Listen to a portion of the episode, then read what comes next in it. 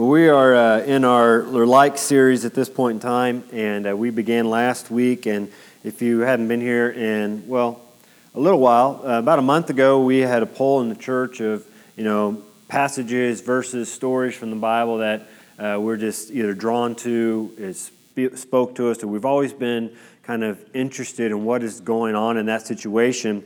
And from that, we came up with uh, 10 uh, passages in which we're going to be walking through throughout this like series. And where we're going to be this morning is in the book of Psalms. And so if you have your Bible with you, you can make your way to the book of Psalms in the Old Testament, Psalm 103. And a little trick in finding the Psalms, if you were to take your Bible like so, put your thumbs in the middle, and then open it up, you will either be in Psalms or very close to it. I opened up to Proverbs there, but that's only a book away.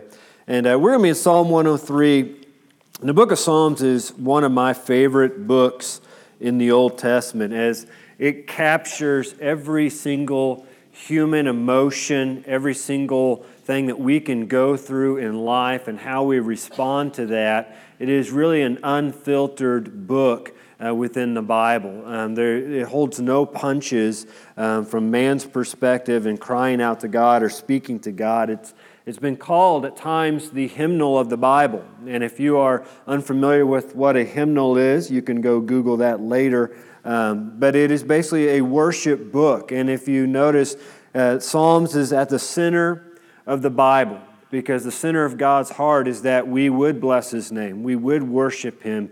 And, and through these Psalms, not everything is always going good for the writer of the Psalms. Sometimes there are things that they are, are struggling to understand things that they are struggling to see how God could be in that.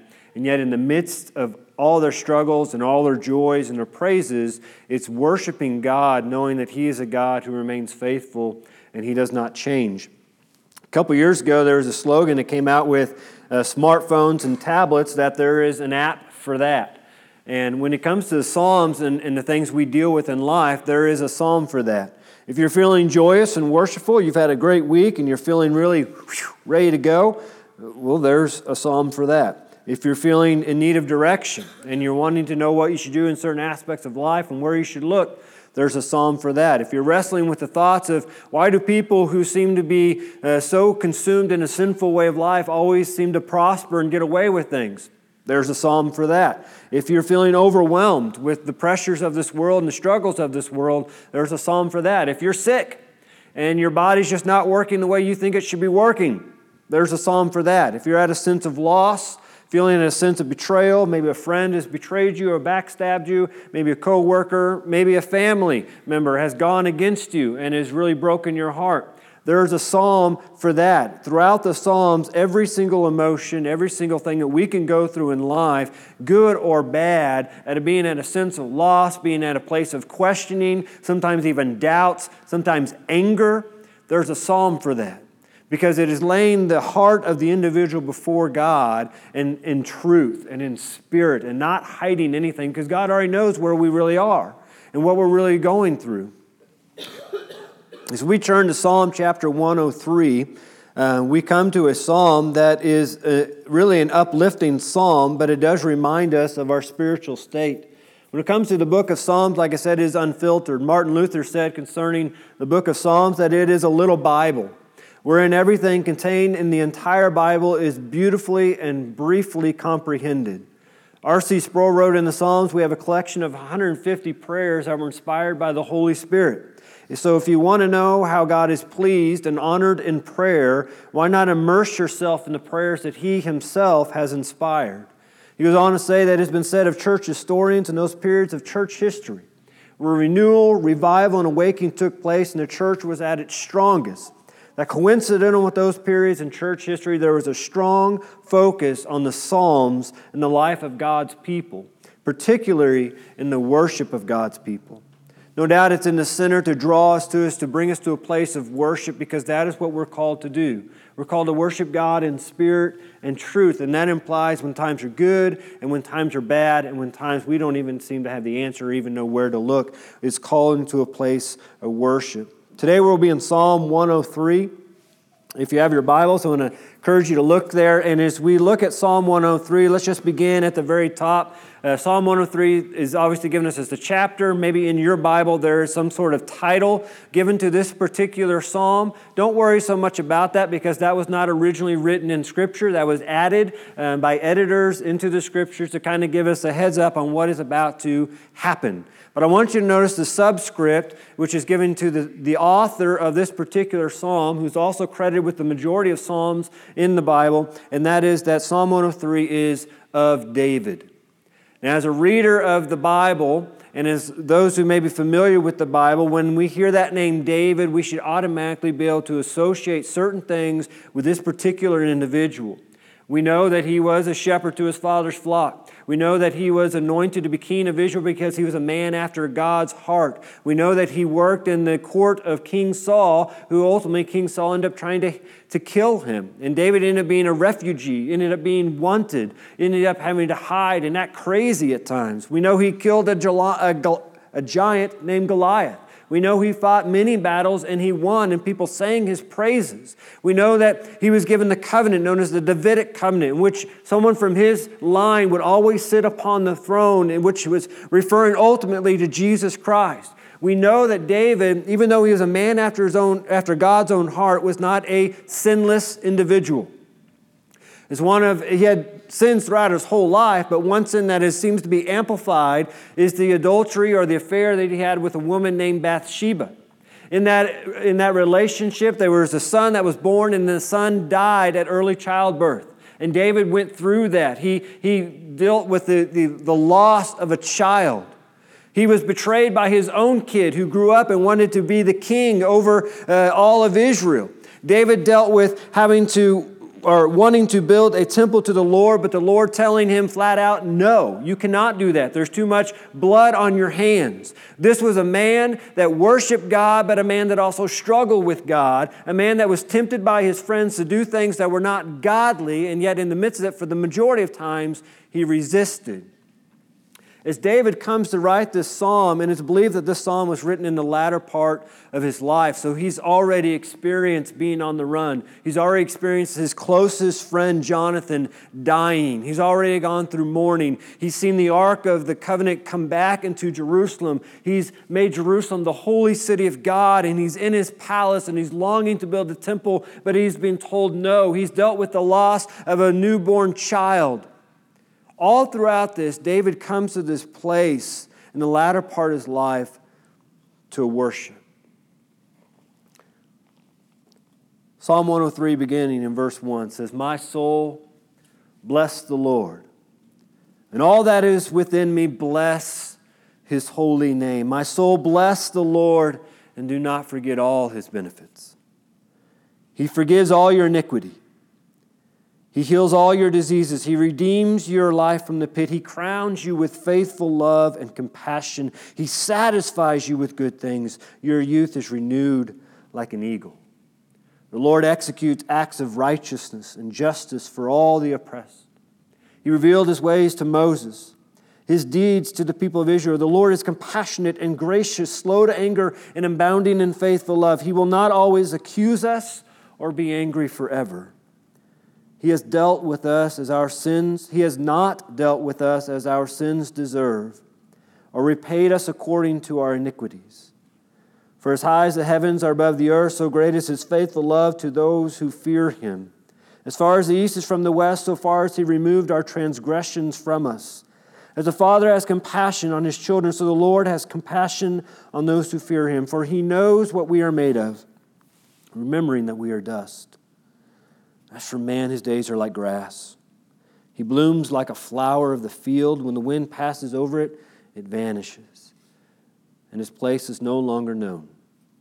But from eternity to eternity, the Lord's faithfulness, faithful love is toward those who fear him, and his righteousness toward the grandchildren of those who keep his covenant, who remember to observe his precepts. The Lord has established his throne in heaven, and his kingdom rules over all. Bless the Lord. All his angels of great strength do his word, obedient to his command. Bless the Lord. All his armies, his servants who do his will. Bless the Lord. All his works and all the places where he rules. My soul, bless the Lord. David, no doubt, had times of struggle, as we've mentioned, no doubt has gone through times of doubts and questions. But as he's drawing to what many believe is the end of his life, his call is to bless the Lord. That word bless means to exalt, it means to worship, it means to lift up. And if you look at Psalm 103, what you find is this psalm begins with blessing the Lord and it ends with blessing the Lord. And, and if we were to be able to see it in the Hebrew, we would see that there's 22 stanzas which make up the Hebrew alphabet, which is telling this psalm is a comprehensive and complete collection calling individuals, calling God's people to worship. But notice where he starts there in verse 1. He says, My soul Bless the Lord, and all that was within me, bless his holy name. When it comes to worship, what we first have to understand is worship begins with us. It begins with us individually and personally and what we bring to worship. It's not about all of this. It's not about the banging on the drums or the strumming of the guitar or the, or the hooting and hollering. It's about the heart of the individual coming to worship the glory of God. And so, what we bring into this place and what David is calling from is he's led by the Spirit. He says, My soul, I must first get my soul to a place where I'm blessing God, where I'm worshiping God, where I'm lifting Him up. I must prepare my own heart. And then, as I prepare my own heart, then I join in the corporate worship with God's people in worshiping and blessing His holy name and His holy presence and His faithful love. See, worship begins with us. It begins with, with our heart. And is our heart right with God? Is our heart prepared to hear from God? Is our heart prepared to worship God?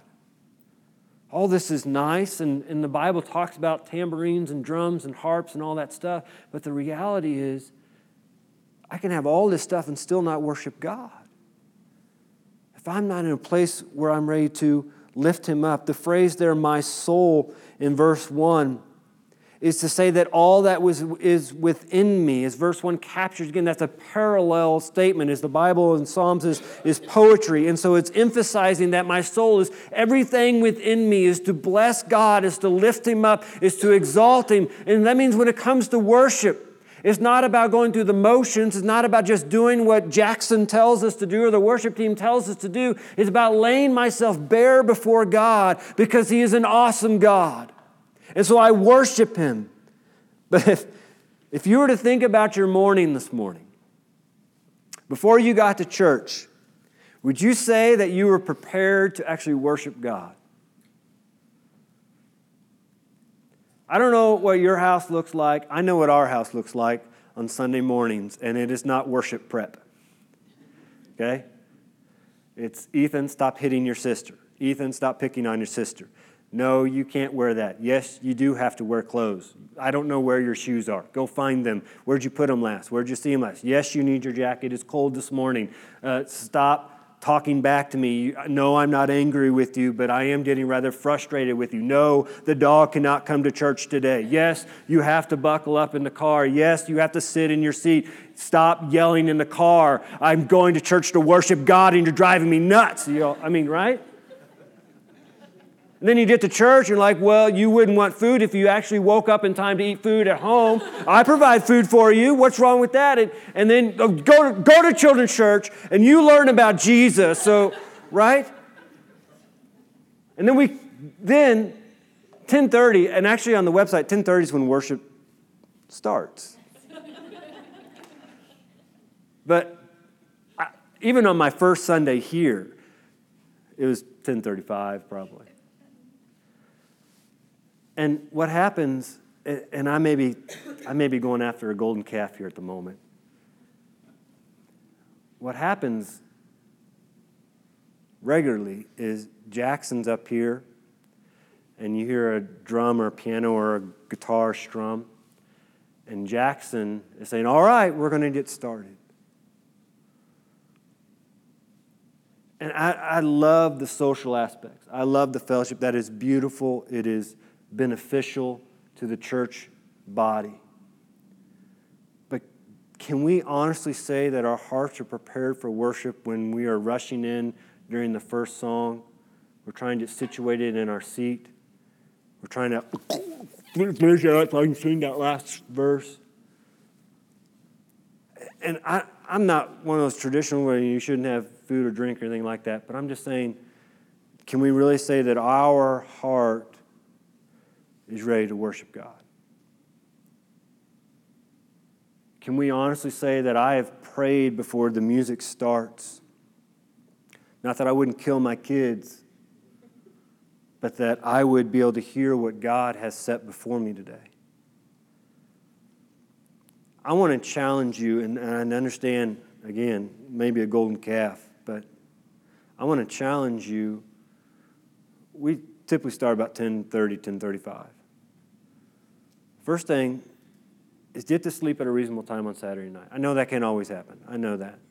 But it's really hard to worship God and to, and to pour myself out to Him if I'm struggling to stay awake. And I know that can't always happen. Trust me, it doesn't always happen in, in our family. The second thing I want to challenge you to do is to get here before Jackson says, hey, we're going to start worshiping. I'm not trying to say don't socialize, don't fellowship, but there's times, there's a welcome, you can say hello. There's times afterwards, no one's telling you you have to leave after church and, and to gather with those people. But what we gather here to do as God's people is to bless His name. And if we're so consumed about getting someone in the right spot, getting in a seat we normally sit in or where we'd like to sit in, making sure we finish our coffee or donut or biscuit or whatever it is, and by the time we're finally situated, we're in the very last song before the message starts, I find that very difficult to find that we're actually ready to worship God. And we're ready to hear from Him. Some of us are still trying to clean out our teeth. It's my challenge to you, and don't do it for me, do it for your heart. Is be disciplined. Make it a habit of getting here early so it's not Jackson saying, hey, we're going to start. It's us saying, hey, Jackson, let's start. Let's get going. I am ready. What an incredible testimony for people who may come and visit. And there's a running joke here that you know who a visitor is because they're already in worship center. It's the truth, though, isn't it? Let's set the standard. Let's be prepared so when our heart's ready, then we can spend time and be praying for the people that God's going to be sitting around us. We're in a spiritual battle in this place, and Satan is after your heart. He is after your worship. And a lot of times, I think we miss what God has in store for us because we've already last, lost the battle before worship begins. But David's saying, I have to check my heart. My soul, my soul, bless the Lord. All that was is, is within me, bless the Lord. My soul, bless the Lord. And so, how do we get there? Well, David says the end of verse 2, he says, Do not forget all his benefits. And throughout the psalm, he outlays the benefits, but one of the key components of the benefits of the Lord is his faithful love. Four times David emphasizes this. In verse 4, David says, He crowns you with faithful love. In verse 8, it says, The Lord is compassionate and gracious, slow to anger, and abounding in faithful love. In verse 11, for as high as the heavens are above the earth, so great is his faithful love. And but verse 18, from eternity to eternity, the Lord's faithful love is toward those who fear him and his righteousness. See, faithful love here isn't just speaking about the character of God, but also God's actions towards you and towards me. So David lived in a time where the sacrificial system was in place. There was a tabernacle, and you would go and offer your sacrifices in order to be forgiven for your sins. He understood this truth that God is love. And that God demonstrated his love for us so much that he sent his only son to die for our sins that we might be completely forgiven. God is faithful to us even when we are unfaithful to God. And so the fuel for our worship is to remember the, remember the benefits of God, and that starts with understanding that God loves me.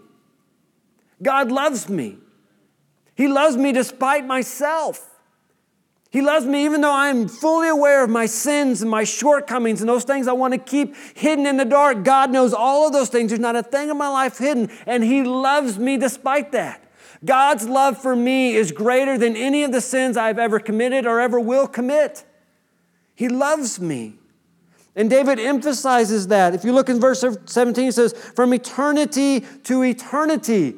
He's saying it is all encompassing, it never ends. There's no time restraint to God's love because He loves you, period. When our worship and preparing our hearts for worship is coming that place just saying, God, thank you for loving me. And now I worship you because I am responding to your love for me. You've given me more than I deserve.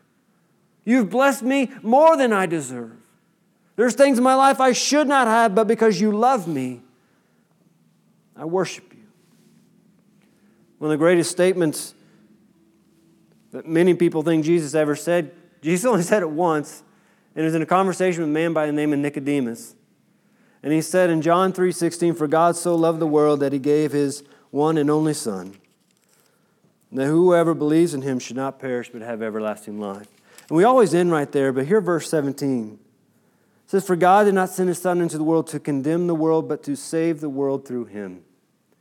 And this, this verse that many of us know, and we're going to look at more intently on Easter morning, is a verse that sometimes we know so well that we don't apply it to a personal aspect. It can sound like this For God so loved me, Mike Hurchin, in this way that God gave his only Son, Jesus Christ so by my faith in Jesus alone, I will not receive the penalty of my sin, but instead I will be given eternal life. For God did not send Jesus into this world to condemn me, but to save me through his sacrifice for all of my sins upon the cross. I think some of us have a real strange relationship with God, and I get tempted to go there too, that we feel that God's just after, after us to bring the hammer down. But the, the truth of that scripture and the truth of Psalm 103 is that God loves us, and in His love, He wants to lift us up. He wants to save us. And He wants to live in that place where we are so overwhelmed by His love. The question is why would God, an almighty God, a holy God, love us in this way? Look in verse 14. The reason God loves us in this way is because God knows who we are. Verse 14 of Psalm 103, it says, For he, speaking of the Lord, who is eternal, he knows what we are made of, remembering that we are of dust. See, God who's eternal knows that you and I are going to face the same reality someday. We're all going to die. Unless Jesus Christ comes back, we are all going to die. It's a reality. It's one certainty, one thing we all have in common. And God knows that. And He knows why we're all going to die. It's because the sin in us that is slowly decaying this body, the sin in us is killing us. And it is separating from us from God unless it is dealt with. And God knows that about you. He knows we all have a sin problem. He knows we wrestle with it every single day. That statement from dust to dust comes out of the statement which God gave Adam in the Garden of Eden. In Genesis chapter 3 and verse 19, God declared to Adam, because he disobeyed him and sin was now in his life, he was going to return from which he came, from dust to dust. Because sin is a killer.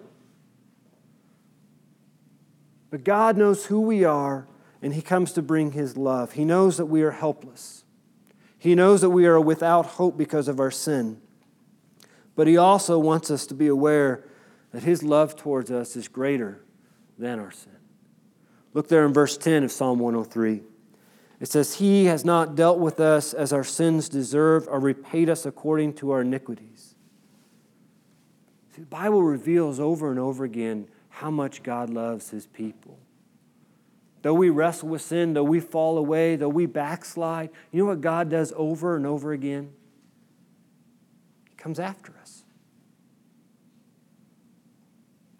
He comes after us.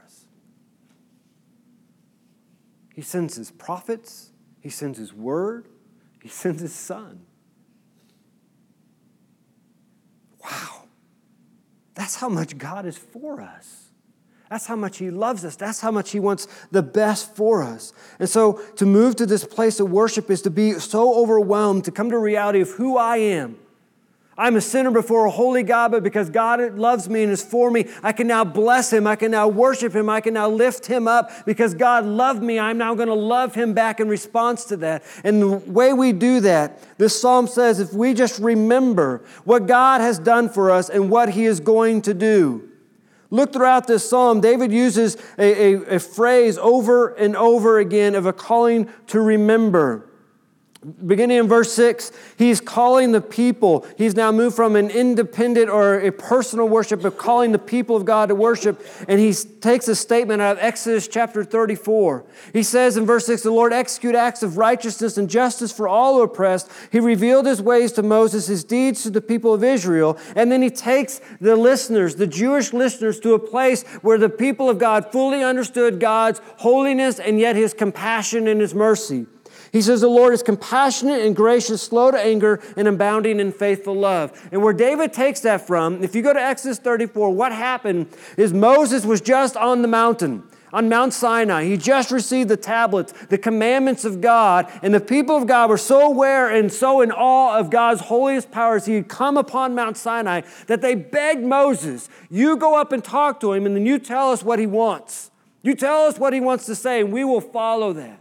So Moses goes up there for 40 days. And as the people are on the foot of the mountain with God's presence all over the mountain, you know what they do in those 40 days? Hey, yeah, Aaron, why don't we, why don't we build a cow? I don't know what happened to him. He may be dead. They're not worried enough to go up and look for him. See, we and I are going to worship. And in that reality and in that place, when Moses comes down the mountain and Joshua meets him and he says, It sounds like there's war in the camp. Something's going on. And they come down, and the people of God who who had just been saved by God through the plagues in the Red Sea and the water from rock and manna from heaven and his presence on the mountain. They've been aware of all of that. The people of God have now turned from God and are worshiping something else. Moses comes down and throws the tablets down, and God tells Moses, I'm going to wipe these people out. But through you, Moses, I will raise up a generation of people my own possession. And in that moment, Moses cries out to God on behalf of the people. He said, God, if you do this, you'll make a mockery of us before all the people, and your name will be profaned. But Lord, have mercy. Have compassion. And because Moses interceded, God relented. And it says there in Exodus chapter 34 the Lord declared to Moses to declare to the people.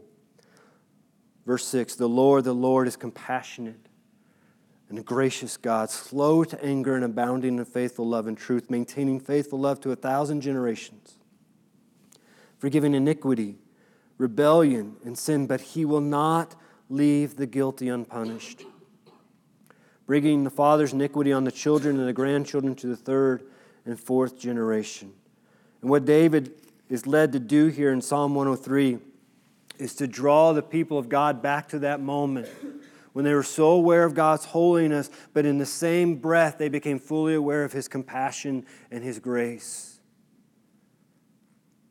See, that's where our worship is fueled from.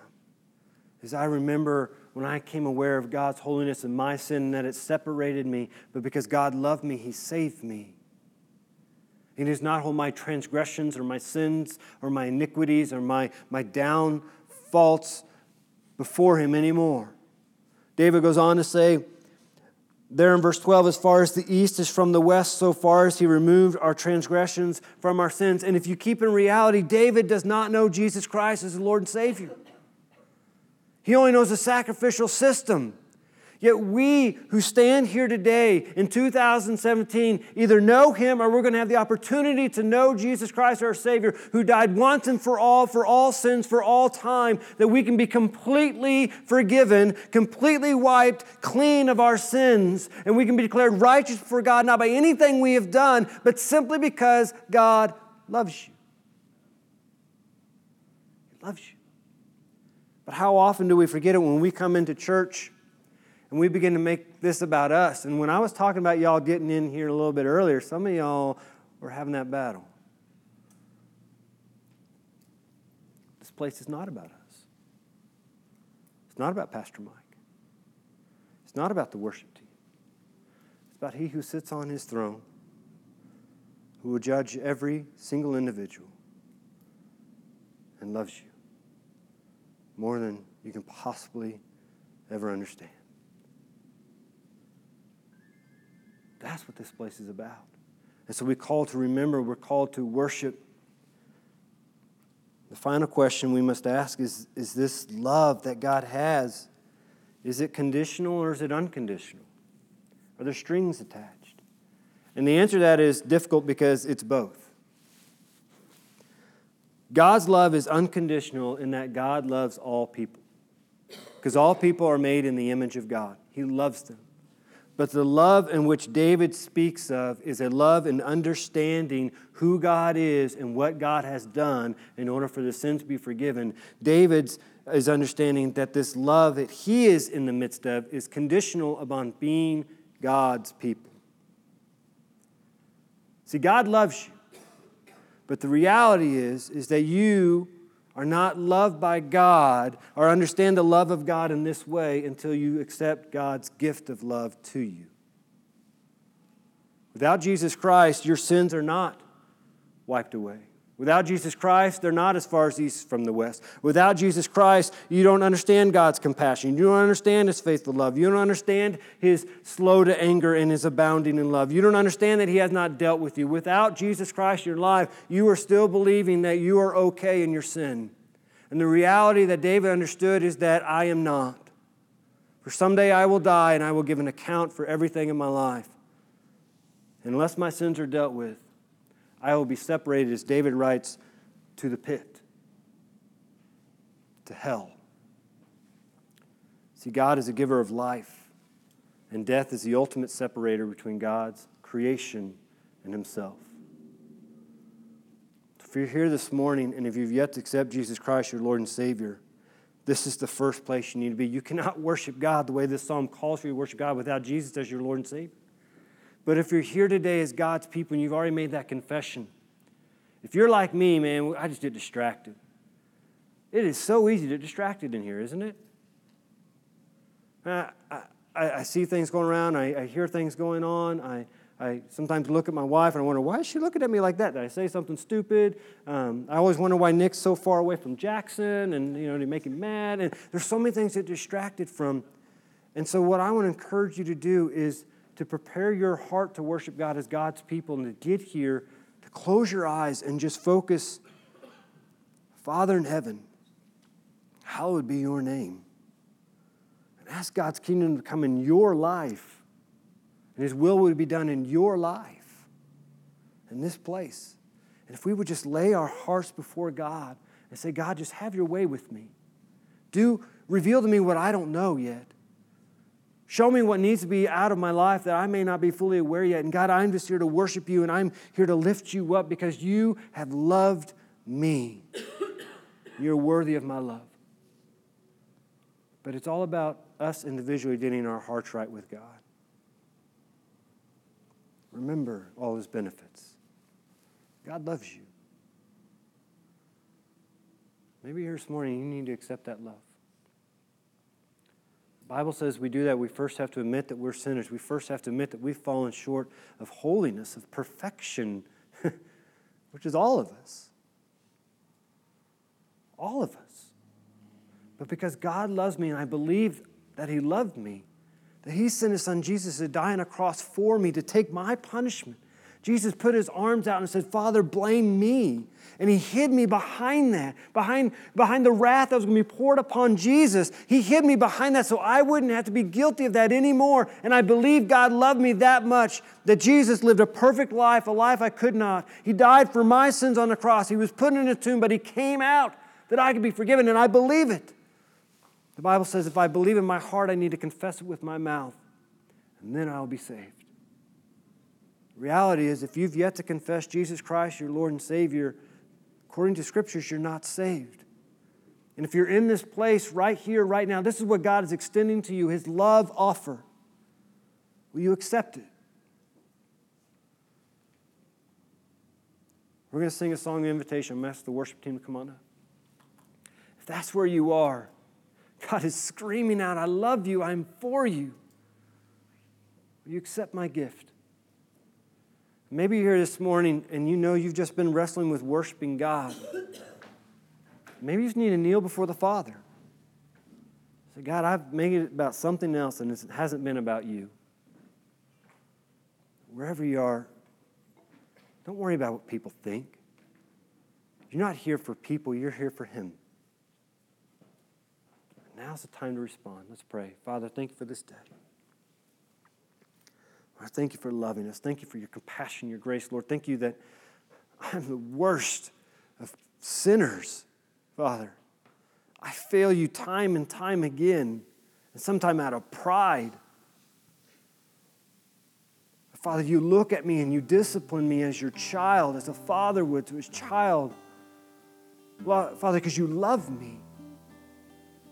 Father, forgive me those times I've come in this place and I've just jumped right into worshiping you and not even thought about what I'm singing or what I'm saying. Lord, just going through the motions. Father, you don't, you don't desire that. Father, as we come to this time, one last opportunity to pour our hearts out to you, to lift you up and to bless your holy name.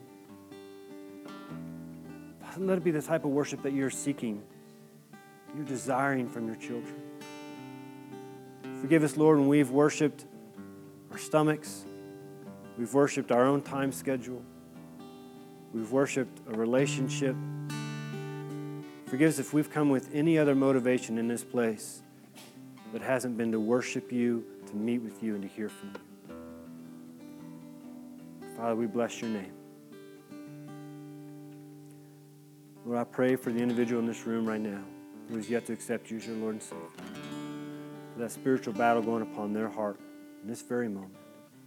In the name of Jesus Christ, I rebuke it. Lord, I ask you just to overwhelm them with your love that you would just pick them up and you would move them forward, that they would come to a place of confessing you as Lord and Savior. Thank you, Lord. You don't ask us to have it all figured out. You don't even ask us to clean up our act. You just tell us to come. So, in this time, in this place, as we sing a worship song to you, let it be from our hearts and let it be by our actions. For you are good. Forgive us if we failed you in any way in this time. All in your Son's name. Let's stand as we sing.